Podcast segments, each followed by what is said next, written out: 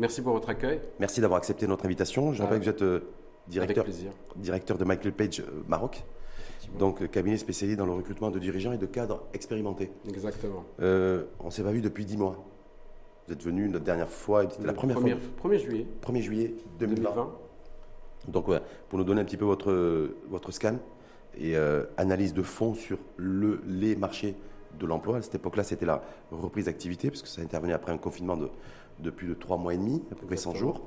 Est-ce qu'aujourd'hui, à J-7 de la fin du Ramadan, je ne sais pas si ça compte, si on peut mettre ce curseur-là, en tout cas, on va essayer de le mettre, mais voilà, est-ce qu'on est un peu dans la même configuration, voilà, en juillet dernier, c'était reprise, relance de l'activité économique, donc impact sur le marché de l'emploi. Est-ce que valeur aujourd'hui, après le durcissement des mesures sanitaires durant le mois sacré, toute la période du Ramadan, à J-7 de la fin du Ramadan, est-ce qu'on est un peu, voilà, c'est aussi, on peut parler de reprise d'activité ou pas? Et tributaire, bien entendu, des directives sanitaires. Bien sûr. Écoutez, on n'est pas du tout dans la même configuration par rapport à la période où on s'était rencontrés, donc le 1er juillet de l'an dernier. Effectivement, en juillet dernier, on s'était rencontrés juste après quasiment 100 jours de confinement,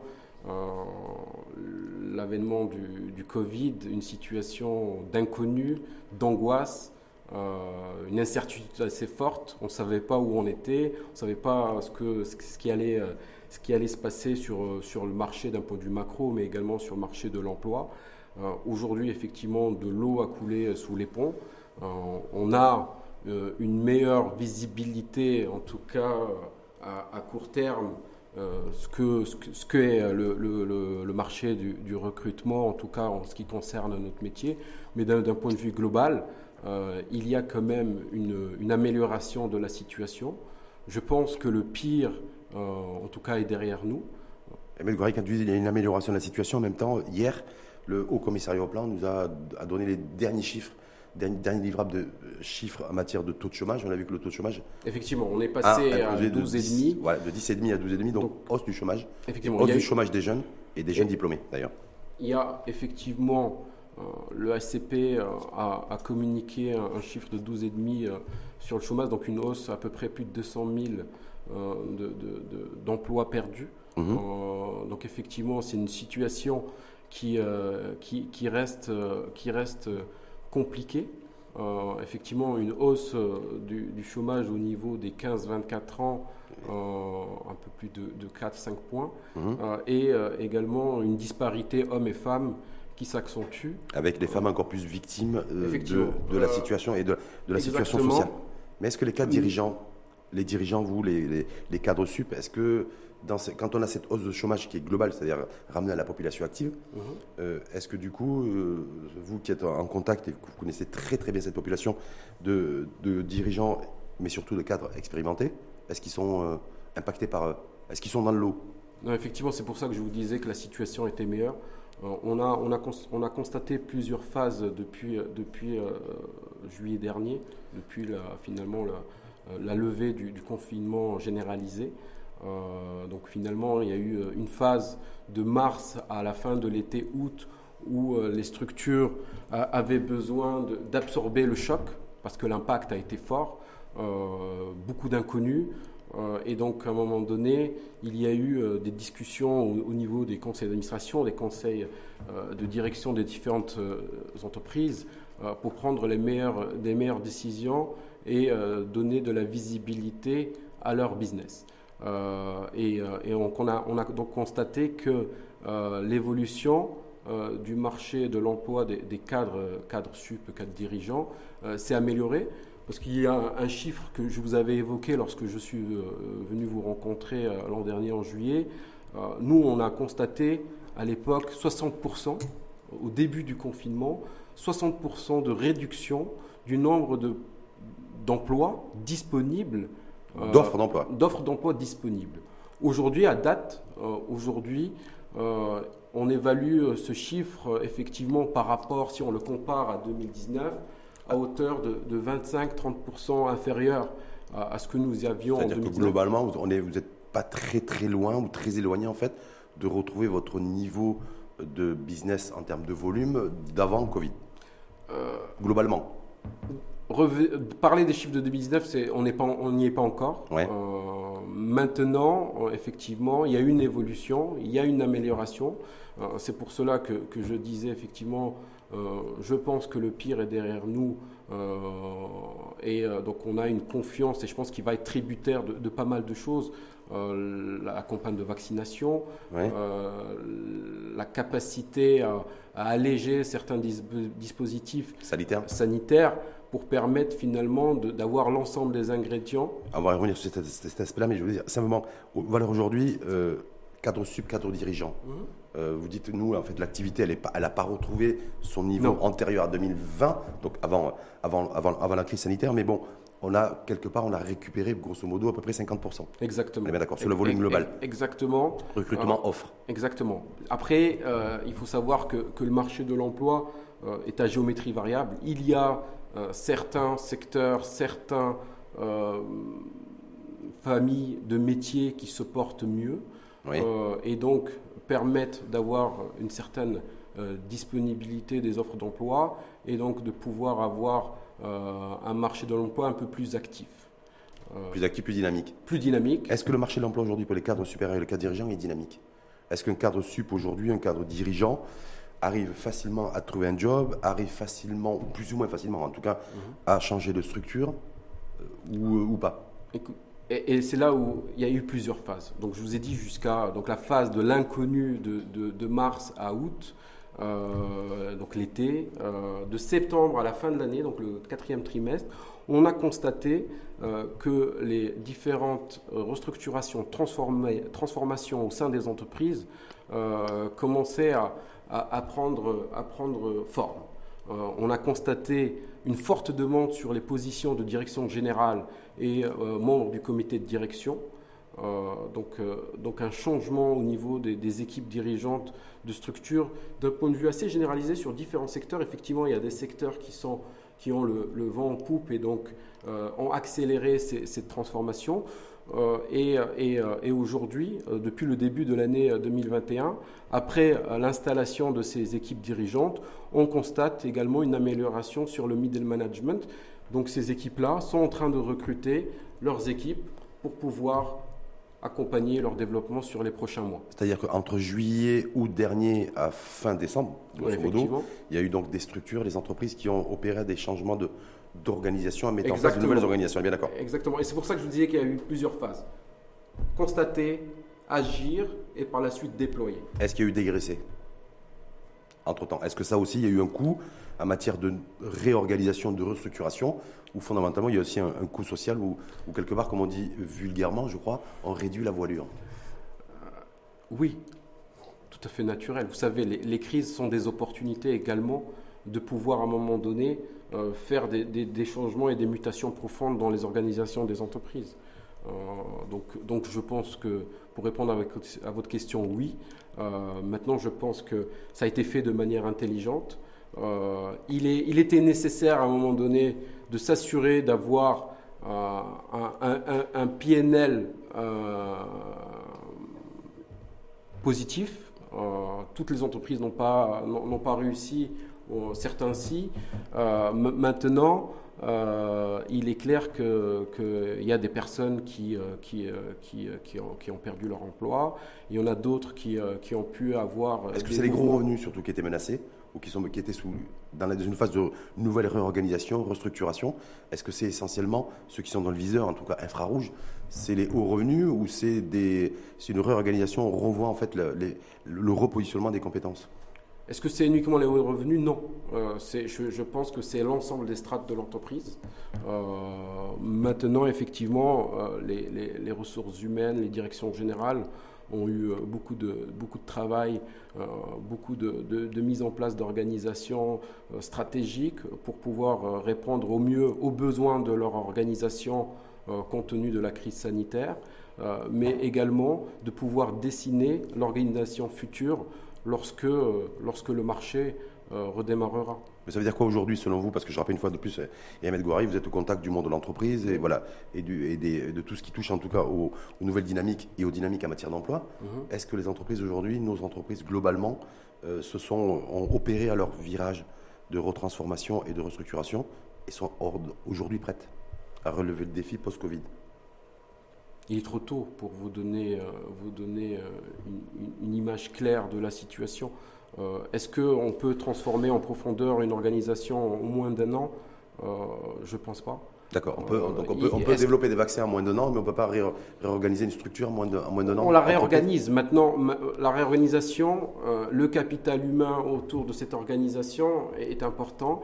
Maintenant, pour pouvoir relever et s'assurer que l'organisation est bonne pour relever les défis futurs, il faudra un peu de recul pour s'assurer que nous avons mis les meilleurs profils au bon endroit et de s'assurer que à un moment donné, on puisse renouer avec de la croissance. Mais est-ce qu'on peut dire aujourd'hui, bon, on n'a malheureusement pas de vaccin suffisant, en tout cas pas de et en même temps pas de visibilité sur les futurs approvisionnements, mais qu'à côté de ça, on a l'entreprise marocaine globalement qui a fait sa mue et qui est prête, elle, à repartir. Écoutez, la campagne de vaccination est un élément moteur pour la confiance des marchés. Je pense que la campagne de vaccination au Maroc, portée par Sa Majesté, que Dieu l'assiste, a été excellente. En tout cas, nous avons aujourd'hui à date vacciné, si je ne me trompe pas, plus de 5 millions de personnes pour la première dose. Et 4,3 pour la seconde. Donc d'un point de vue régional, d'un point de vue continental, le Maroc est premier de la classe. Donc ça, c'est un élément indéniable qu'il faut saluer. Maintenant, il y a une tension sur l'approvisionnement des vaccins à l'international et je pense que les mois futurs vont être importants pour essayer de capter une partie de la production mondiale au niveau des vaccins et de s'assurer qu'on puisse vacciner un maximum de Marocains pour pouvoir rétablir la confiance. Sauf qu'Imad Gourari, qu'est-ce qu'on voit aussi? Qu'on voit que les pays avec qui nous commerçons le plus, les pays d'Europe du Sud, pour ne pas les citer, ils sont déjà beaucoup plus avancés que nous en matière de vaccination. Est-ce que l'entreprise marocaine ne risque-t-elle pas d'être pénalisée compte tenu que la PME italienne ou la PME espagnole, par exemple, va pouvoir redémarrer plus vite, plus tôt et plus rapidement que notre PME à nous? C'est une réalité. Il y a une course, effectivement. Les pays du contour méditerranéen, si on parle des pays de l'Europe du Sud, ont une avance, font partie de la communauté européenne, ont une disponibilité des doses plus importantes que celle du Maroc. Donc ça, je ne peux pas le nier. Est-ce que ça a un impact aussi au niveau emploi, mobilité, se dire voilà, bien pour l'entreprise marocaine voilà. Bien sûr, il y aura un impact. L'impact ne sera pas juste instantané. Il sera sur une période donnée, sur une durée. Et évidemment, si vous parlez de ces pays-là, il ne faut pas oublier que les deux partenaires commerciaux du Maroc, en tout cas les plus importants, sont juste en face de nous, de l'autre côté de la Méditerranée. Donc, est-ce qu'il y aura un impact? Oui. Quelle sera la dimension de cet impact? Aujourd'hui, il est difficile de le quantifier. Imad Gourari, tout à l'heure, vous avez passé en revue, grosso modo, il y a les secteurs de toute façon qui se portent bien, il y a des secteurs aussi, donc du coup, il y a des nouvelles dynamiques aussi en matière de recrutement sur les secteurs bien précis. Quels sont ces, je voudrais qu'on commence par le verre à moitié plein, c'est-à-dire les secteurs qui fonctionnent bien, et peut-être finir après avec les secteurs qui fonctionnent moins bien, et là où il y a moins d'opportunités, de manière à éclairer celles et ceux qui nous écoutent aussi, en leur donnant un peu de visibilité et de trajectoire dans un environnement aujourd'hui plein d'incertitudes et d'inconnus. Écoutez, on va commencer par les bonnes nouvelles alors. Ouais, le verre à moitié plein, c'est ce qu'on a dit. Écoutez, les secteurs qui se portent bien, et on va parler de secteurs, mais comme je vous le dis, je pense qu'il sera plus intéressant de parler aussi par famille de métier, parce que ça donne une meilleure tendance et une meilleure granularité du marché. Effectivement, aujourd'hui, on constate que le marché, en tout cas les secteurs qui se portent bien sont le secteur de l'agriculture. On a constaté depuis la fin de l'année 2020, donc sur le 4e trimestre et ce début d'année, une forte demande sur différentes positions de direction au niveau de groupes dans l'agriculture, dans l'agronomie, dans l'agro-industrie. L'agriculture de transformation, l'agriculture de plantation. Non, on parle déjà d'amont, du secteur, c'est-à-dire l'agriculture en tant que secteur. Ouais. Qui aujourd'hui a compte tenu de la pluviométrie de cette année, les tendances, en tout cas les perspectives, sont excellentes.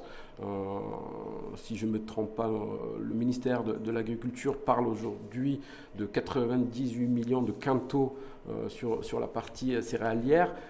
C'est tout de même plus de 200% d'augmentation par rapport à l'an dernier. Et si on fait le calcul, plus de 50% par rapport à la moyenne des 5 dernières années. Ça va faire du bien au panier de devises. Effectivement, on parle de 130 milliards de dirhams. Complètement, mais est-ce qu'au niveau en matière d'emploi, il y a un impact direct? Vous dites, voilà, effectivement, ce secteur-là… L'impact, et c'est là où on peut revenir aux chiffres du chômage. Effectivement, si vous regardez les chiffres du HCP, la plus forte détérioration la perte d'emploi a été constatée sur la partie agricole. Et donc finalement, il y a une translation dans le temps pour pouvoir recouvrir ces positions-là. Je pense que la tendance actuelle sur ce marché-là va faire qu'elle va être génératrice, créatrice d'emplois dans les prochains mois. Et d'ici la fin de l'année. Vous parliez tout à l'heure justement de famille métier. Exactement. Vous préférez plutôt. C'est quoi? Ça veut dire que c'est quel type de métier qui vont découler de cette dynamique que va connaître le secteur agricole? Est-ce que c'est les filières agro-industrie, agroalimentaire, marché bio, marché des pesticides?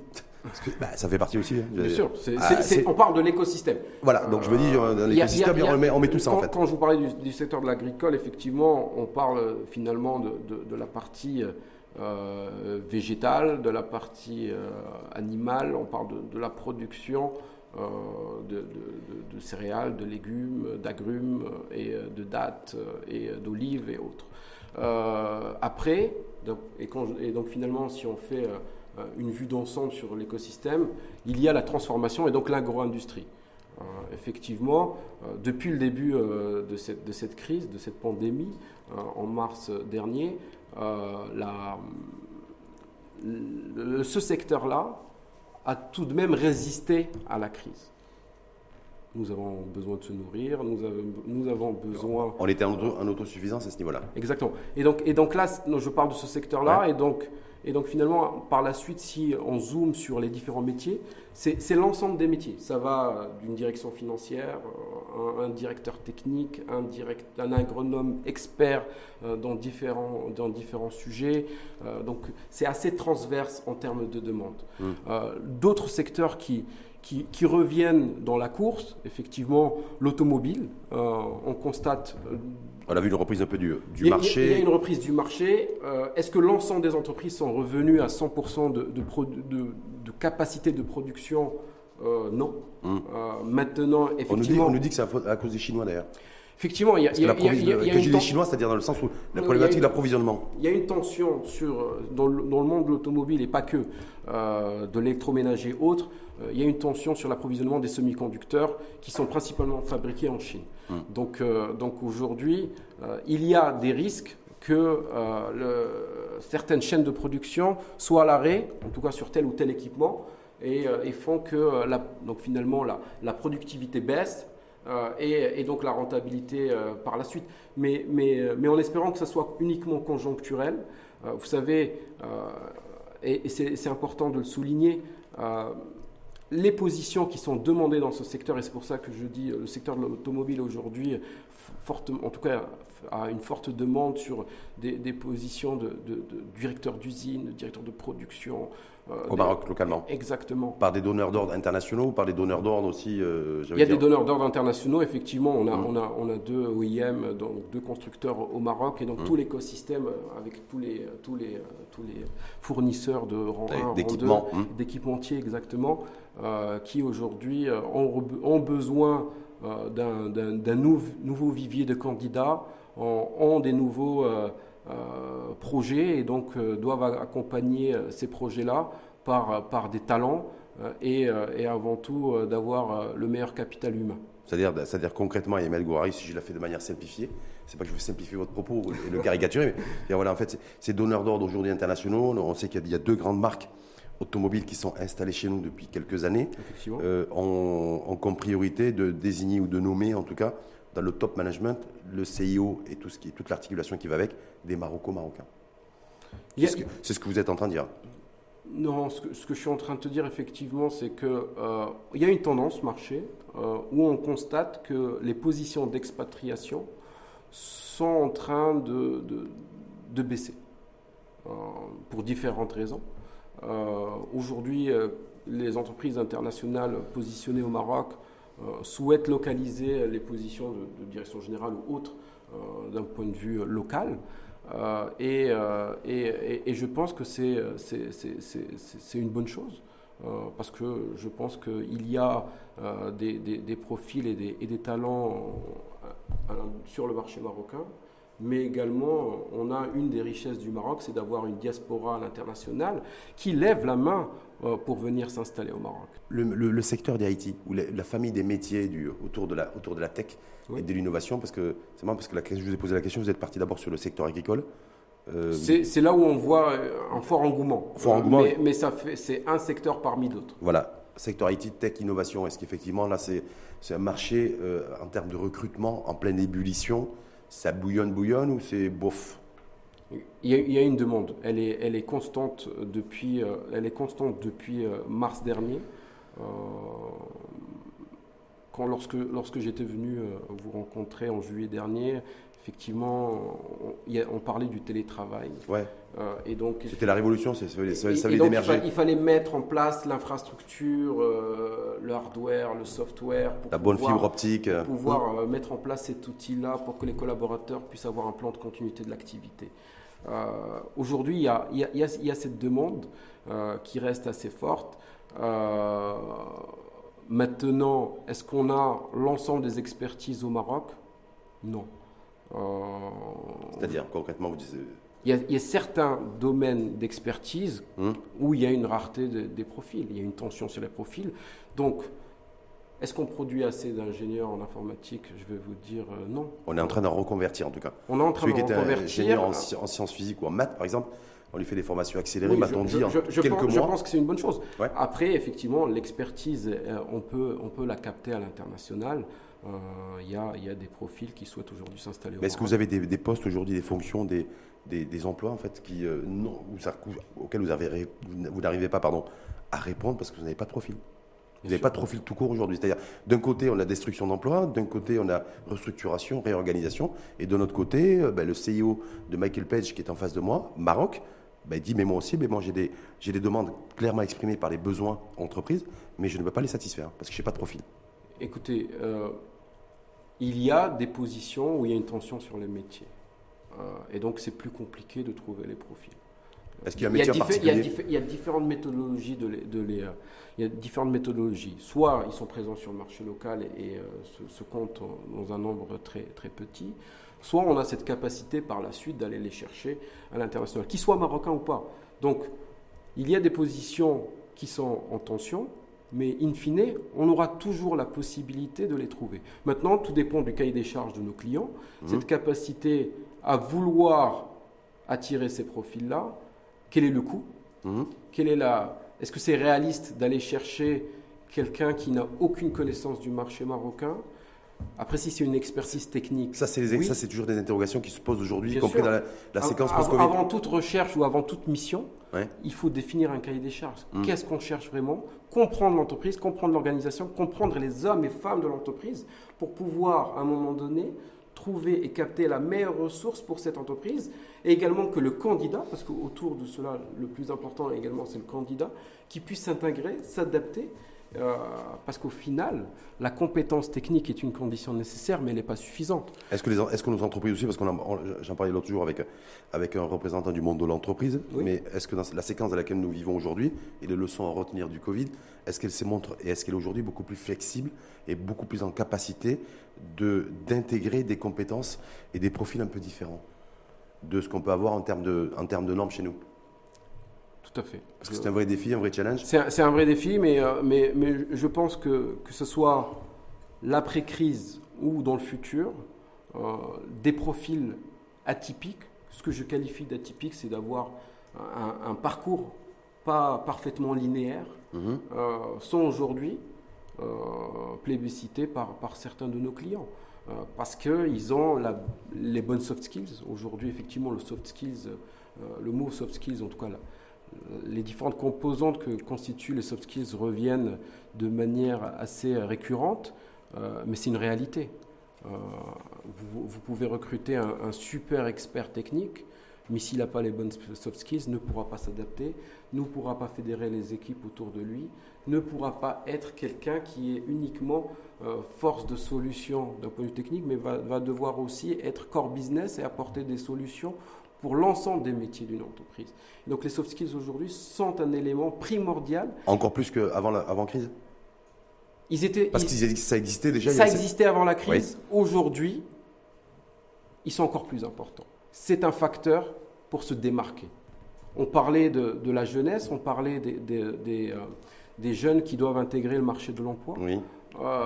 Je pense qu'aujourd'hui, c'est le facteur qui permet de se démarquer et de pouvoir être un parmi d'autres. Ça veut dire, vous, Imad Gourari, je rappelle, directeur Michael Page Maroc, vous dites quoi? Face caméra, celles et ceux qui nous écoutent, qui vous écoutent attentivement, candidats ou candidats potentiels ou futurs candidats pour intégrer le marché de l'emploi et intégrer une entreprise X ou Y, quel que soit le secteur d'activité, vous leur dites surtout, travaillez vos soft skills, soyez flex, soyez détendus au niveau des neurones, ayez une culture générale musclée, ayez le regard vif, soyez souriant et en même temps déterminé. C'est ça en fait ? Bien sûr. C'est une histoire de motivation, d'envie et d'engagement. Et ça, c'est quelque chose qui permet d'avoir des collaborateurs plus dynamiques et force de proposition. Mmh. Et donc finalement, le recruteur, le recruteur final, va déceler ces... C'est le job que vous faites, vous, au niveau de Michael Page, parce que j'allais dire, vous êtes le dernier filtre avant le recruteur, ou avant en tout cas celui qui l'entreprise, non? Effectivement, vous avez des critères établis là-dessus sur les soft skills. Vous dites voilà. On a des critères. Après, effectivement, il est difficile de quantifier ou de qualifier l'ensemble des critères. Ça reste des échanges et ça reste parfois subjectif. Vous savez, et c'est pour cela que le sujet du télétravail revient souvent sur la table. Effectivement, certaines entreprises ont choisi 100% télétravail, d'autres 0. Donc finalement, on est sur un intervalle assez large. Mais la réalité, c'est qu'il est important, et je pense que dans le futur, on puisse revenir à un pseudo normal, une vie normale, pour qu'on puisse... se voir de vive voix. Je pense que si je vous pose la question aujourd'hui, ce format-là, aujourd'hui, cette rencontre, on aurait pu la faire en visio, mais je pense qu'elle n'aurait pas le même rendu, non. La même interaction. Et notre métier, finalement, la rencontre des candidats, effectivement, on s'est adapté au marché. Aujourd'hui, nous rencontrons nos candidats à travers des... En présence, en visio toujours ou en présentiel? Toujours en visio. D'accord. Compte tenu de la situation sanitaire et pour pouvoir... maximiser les chances de pouvoir avoir le moins de cas possible Covid. Donc, tout se passe par écran interposé. Sur certains candidats, il y a du présentiel, mais la majorité aujourd'hui se fait par visio. Justement, vous parliez du télétravail. Bon, je sais qu'il n'y a peut-être pas suffisamment, il doit plus de recul, mais efficacité ou pas? Avec le recul qu'on a aujourd'hui du télétravail, première interrogation. Et deuxième interrogation, est-ce que l'entreprise aujourd'hui, comment elle gère le télétravail, ou comment elle va gérer en tout cas, ou elle pourrait gérer le télétravail dans la séquence post-Covid, selon vous? Le télétravail n'est pas simple. Effectivement, il y a eu un fort engouement en mars, avril de l'année dernière. Mais il ne faut pas oublier qu'être isolé socialement, ce n'est pas simple. Je rencontre des candidats tous les jours. C'est pas simple psychologiquement, c'est pas simple pour être efficace dans le travail et le job qu'on a fait. Je parle déjà d'un point de vue psychologique. Être isolé, il ne faut jamais négliger et oublier la dynamique d'un groupe. Maintenant, est-ce que c'est efficace? Est-ce que le rendement? Tout dépend de la position de la personne dans l'entreprise.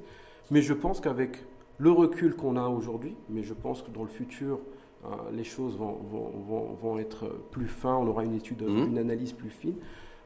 Les gens sont engagés, donc les résultats sont dans la continuité et il y a une envie de faire mieux. Mais je pense que socialement, c'est pas simple. C'est pas simple socialement, mais est-ce que selon vous, l'entreprise 4.0 post-Covid aussi va dans ces dynamiques aussi de réorganisation privilégier certaines fonctions en télétravail, y compris dans le recrutement, se dire voilà, je passe par Michael Page, j'ai besoin d'un profil X ou Y en tout cas, mais ce profil-là en fait, je préférais aussi l'avoir en télétravail. Est-ce que c'est des choses aussi aujourd'hui qui se passent chez nous? C'est très développé en Grande-Bretagne, je vois. Oui, beaucoup de pays avec des cultures anglo-saxons. Je pense que la crise du Covid nous a permis d'avoir un modèle où ça ne sera pas zéro et ça ne sera pas 100%. Tout dépend du secteur d'activité, tout dépend de l'activité de l'entreprise. Mais effectivement, la flexibilité du télétravail va être quelque chose qui va perdurer dans le temps. Mais est-ce qu'elle sera volontaire ou imposée par l'employeur? Ça sera des choses qui seront discutées en interne. En tout cas, c'est encore un peu trop tôt aujourd'hui. Oui, je pense qu'après une année, tracer une droite et vous dire en tout cas des perspectives, il est trop tôt. Et parce qu'on va parler aussi de la grande étude de rémunération que le cabinet Michael Page a lancée. Les premiers résultats, on va parler de ça, mais ça va se dire aujourd'hui, juste un petit mot pour marché du recrutement, nouvelle dynamique aujourd'hui, secteur qui recrute aujourd'hui. On est le 5 mai. Effectivement, une semaine de la fin de Ramadan. Semaine de la fin de Ramadan, c'est voilà, il y en a beaucoup qui sont impatients aussi, impatients d'avoir un couvre-feu qui soit ramené de 20h à 23h pour aller rester. C'est des rumeurs, je ne comprends pas. Pour aller au café ou au restaurant beaucoup plus tard, en tout cas, on verra ce que décideront les pouvoirs publics. Je pense que ce serait une bonne chose. Ce serait une bonne chose. De relâcher un peu la vis et de retrouver un semblant de vie normale, tout en restant vigilant. Je pense que la campagne de vaccination est importante. Elle n'est pas finie, mais je pense qu'on est dans la bonne direction. Il faut préserver la santé des Marocains et donc ça passe par la distanciation, ça passe par des gestes barrières. Il y a la santé des Marocains et la dignité des Marocains qui passent par un emploi et des rémunérations, une rémunération et un revenu. Donc il y a toujours cette dualité. C'est un ensemble, il faut un équilibre. En tout cas, pour celles et ceux, Imad Gourari, qui disent, qui sont impatients aussi qu'on arrive à l'Aïd et que le Ramadan soit fini, parce qu'ils se disent, je vais revenir un petit peu sur le marché de l'emploi aussi, parce que j'espère que ça va repartir. Qu'est-ce que vous leur dites à cela? Le mois de Ramadan n'est pas un frein pour le marché de l'emploi. Non, ça a recruté. Vous savez, ça recrute et ça continuera de recruter. Ce que je vous ai dit au début de notre discussion, notre échange, depuis la fin de l'année 2020 et le début de cette année, il y a plus d'emplois disponibles au niveau de notre cabinet. Donc ça donne une tendance positive pour la suite. Après il faut également parler de saisonnalité de notre métier. Effectivement, je pense que jusqu'au mois de juillet, la mi-juillet, avant les vacances estivales, le marché restera dynamique. Il y a toujours ce mois de d'août qui est assez flat, mais avec un démarrage espéré en septembre pour finir l'année dans de très bonnes conditions. Donc pour vous, de toute façon, le mois sacré, le mois de Ramadan a permis les entreprises continuent de recruter. Et il n'y aura pas un pic après la sortie Ramadan. Il peut y avoir un pic, mais ce ne sera pas forcément le pic de celui après août. Après août. On passe à cette étude. Étude ou enquête d'ailleurs? C'est une enquête. C'est une enquête de rémunération que nous avons, qui est toujours pas publiée, qui est en cours de construction. Ouais. Donc on est des privilégiés, l'Info en Face Matin TV. Merci à vous. En tout cas, allez-y, Imad Gourari. Je vous en prie. Effectivement, c'est une enquête de rémunération que nous avions publiée en 2019 pour la première fois au Maroc, qui permet de donner une tendance des différents familles métiers. Tendance marché, donc des différentes positions par rapport au marché marocain, et également un intervalle de rémunération en fonction de l'expérience des différents profils. Cette étude de rémunération, en tout cas la méthodologie que nous adoptons et celle que nous allons publier cette année, elle repose sur les différentes missions que nous avons réalisé pour nos clients sur l'année 2020. Ça, c'est un premier élément. Le deuxième élément, c'est l'ensemble des candidats que nous avons interviewés pendant toute cette période crise, Covid, qui n'est toujours pas terminée, et également l'analyse de l'ensemble des données de notre base de données sur cette même période, pour pouvoir à un moment donné cartographier le marché, affiner et de donner une tendance des rémunérations, mais également les secteurs qui fonctionnent bien, ceux qui sont en difficulté, et donner aussi une perspective pour le futur. Mais quand je parle de perspective, aujourd'hui, on parle d'une perspective plutôt à court terme. C'est-à-dire quand il y a une visibilité max de 2 mois aujourd'hui, trois mois, un trimestre, 2 trimestres maximum. Faire des prévisions sur 2 années, compliqué. Et sur les études de rémunération, en tout cas pour les cadres dirigeants et les cadres expérimentés, les cadres sup, qu'est-ce qui ressort aujourd'hui? Est-ce que les rémunérations stagnent, végètent pour les mêmes fonctions, les mêmes responsabilités qu'avant Covid ou pas? Tout dépend des secteurs d'activité, tout dépend des familles de métiers. D'accord. Il y a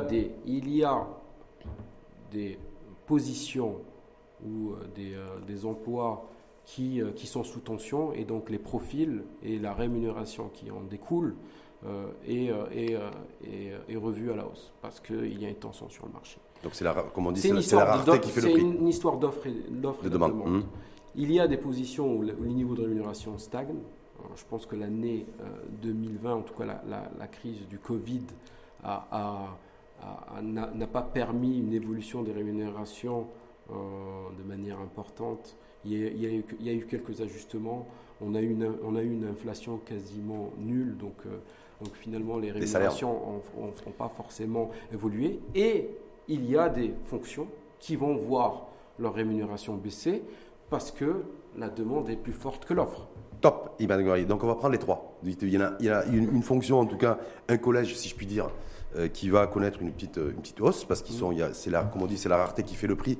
Donc effectivement, il va y avoir un renchérissement, en tout cas une hausse des revenus, d'autres secteurs où ça va être la stagnation, et d'autres secteurs d'activité ou des catégories de population, en tout cas, métiers, bien entendu, pour reprendre votre terme. Là, par contre, ça va baisser. Exactement. Il va y avoir une décote.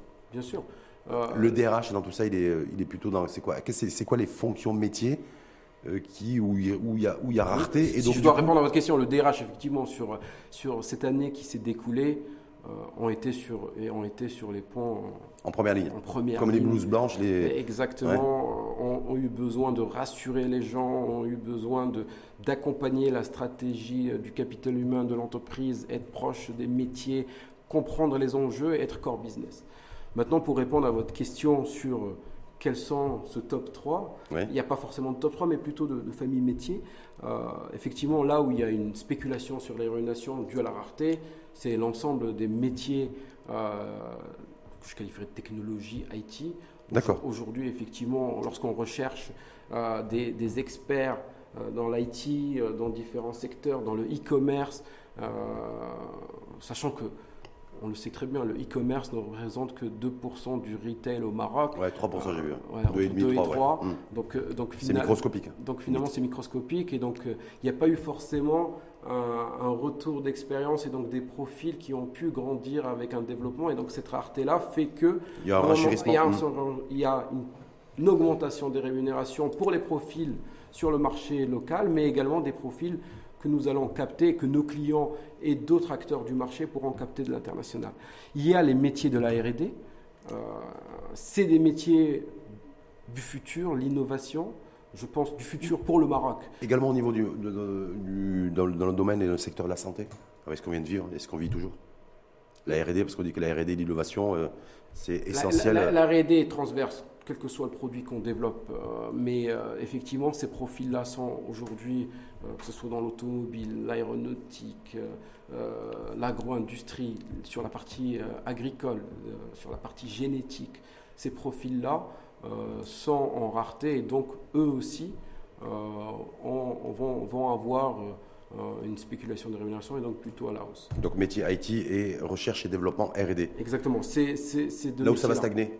Le top 2, c'est les métiers courants d'une structure d'entreprise. Aujourd'hui, effectivement, on constate qu'il y a une forte demande au niveau de direction financière, sur les métiers du contrôle de gestion, sur le métier de directeur financier administratif. Mais compte tenu de l'offre et de la demande, ces métiers-là stagnent sur les fonctions. Parce que la demande est suffisante. Exactement, la demande est suffisante. Sur les fonctions RH, effectivement, il n'y a pas forcément d'évolution. Aujourd'hui, en tout cas notable, mais c'est des positions qui, à mon sens, qui vont rester stables sur cette année et la prochaine année. Et sur les catégories de familles de métiers où il va y avoir une décote, les salaires vont baisser. La décote, elle est liée à l'offre et la demande, et donc finalement, c'est les secteurs en grosse difficulté. Je pense que le tourisme aujourd'hui, et donc tout l'écosystème du tourisme, c'est-à-dire hôtellerie, restauration, maison d'hôtes, en fait tout ce qui exactement café, ouais, connaît une situation difficile. Les derniers chiffres, on parle sur plus de 78% d'entrée, en tout cas de touristes en moins, 72% des nuitées, en tout cas de nuitées en moins. Pour un PIB, vous savez, le tourisme représente 8% du PIB, il y a un manque à gagner, il y a une perte sèche sur l'an dernier de 4,2 milliards de dirhams. Donc ce secteur est touché, lié finalement de manière conjoncturelle par rapport à la pandémie.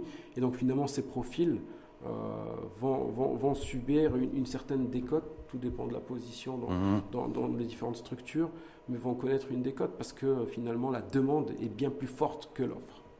Imad Gourari, pour conclure également, parce que très souvent, avant le Covid en tout cas, une grande majorité de personnes avaient été dans une espèce de confort aussi psychologique. Dire, voilà, j'ai un plan de carrière, voilà un petit peu comment je vois ma vie, voilà la trajectoire que je veux donner, quel que soit le secteur d'activité dans lequel je me suis inscrit. D'accord. Est-ce qu'aujourd'hui, post-Covid, vous considérez, Imad Gourari, que ça c'est toujours possible? Ou alors, compte tenu qu'il y a beaucoup d'incertitudes, beaucoup d'inconnus, qu'on est sur des cycles relativement courts et compressés, que tracer un plan de carrière, c'est quasiment mission impossible aujourd'hui? Non, je pense que la carrière, vous savez, c'est la gestion de la carrière, c'est de la gestion de projet. Il y a des jalons où je me situe. Effectivement, la crise que nous vivons actuellement va rallonger un peu le processus, en tout cas l'intervalle entre deux jalons. Je pense qu'aujourd'hui, le plus important, c'est de garder cette résilience. Je pense que le marché marocain a très bien réagi face à la crise de manière assez générale, quelle que soit la composante. Ça aurait pu être pire. Bien sûr, ça aurait pu être pire. Je pense qu'aujourd'hui, ce que recherchent les gens, c'est une visibilité, une confiance qui va s'accentuer avec le temps. Je pense que la flexibilité est aujourd'hui quelque chose d'important. Être flexible, savoir s'adapter, savoir être force de proposition. Tous ces éléments-là, tout cet équilibre-là va permettre à ces profils-là de passer la crise. Et vous savez que toute crise est une opportunité, et après la crise, il y aura des places à prendre, et je pense que ces places à prendre sont actuellement présentes sur le marché. En tout cas, sont présentes sur le marché, sont présentes sur les tablettes ou bien sur sûr. Le bureau de Michael Page Maroc, puisqu'il y a toujours il y a des offres d'emploi qui cherchent preneurs. Bien sûr. Voilà, et auxquelles vous ne pouvez pas forcément répondre. Merci en tout cas infiniment à vous. Je vous remercie. Donc c'était vu en juillet 2020, donc là c'est 5 mai 2021. On refait un point de situation dans les... Dès que ça rebouge. Exactement. En espérant qu'on soit, que la vaccination ait atteint ce fameux seuil d'immunité collective, qu'on puisse reprendre aussi, que le ciel aussi aérien soit dégagé, c'est ça? C'est un vrai sujet. Qu'on puisse aller au café, qu'on puisse aller au cinéma, qu'on puisse aller dans les stades de foot. Je pense que ça sera évalué et discuté dans les prochains jours. Donc, en espérant qu'il y aurait un dénouement positif. Ouais, un dénouement positif, et ça ne passe pas que forcément par la levée du couvre-feu. Non, c'est pas une histoire de couvre-feu, c'est une histoire d'être... Je pense qu'il est important que pendant ces périodes-là, on soit solidaire et qu'on ait envie de faire au mieux pour trouver la meilleure solution pour passer cette crise. Et une solution qui soit également... collective, parce qu'il n'y a pas que l'immunité. Exactement. Merci infiniment à vous. Merci à vous. Imad Gourari, je rappelle, directeur de Michael Page Maroc. cabinet spécialisé dans le recrutement des dirigeants et des cadres expérimentés. Merci à vous et à très bientôt.